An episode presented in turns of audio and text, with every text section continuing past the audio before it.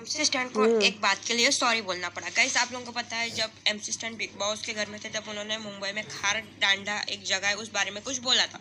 तो गाइज़ वो फिर वहाँ की जो पब्लिक थी खार डंडा फकीर ऐसा कुछ सेंटेंस बोला था और वहाँ की पब्लिक थी फिर भड़क गई थी।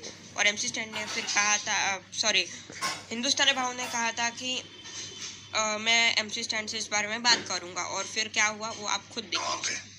फकीर लोग नहीं रहते राजा लोग रहते समझा? तो उसके मुँह से निकल गया मगर हमारे गाँव में लोगों का दिल दुखा ये चीज़ की वजह से।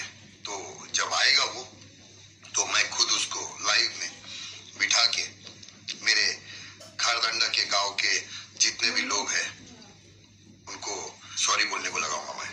अभी अंडे के पब्लिक हक के आप लोग को तुम लोग को मालूम है कितना प्यार करता तुम लोग से?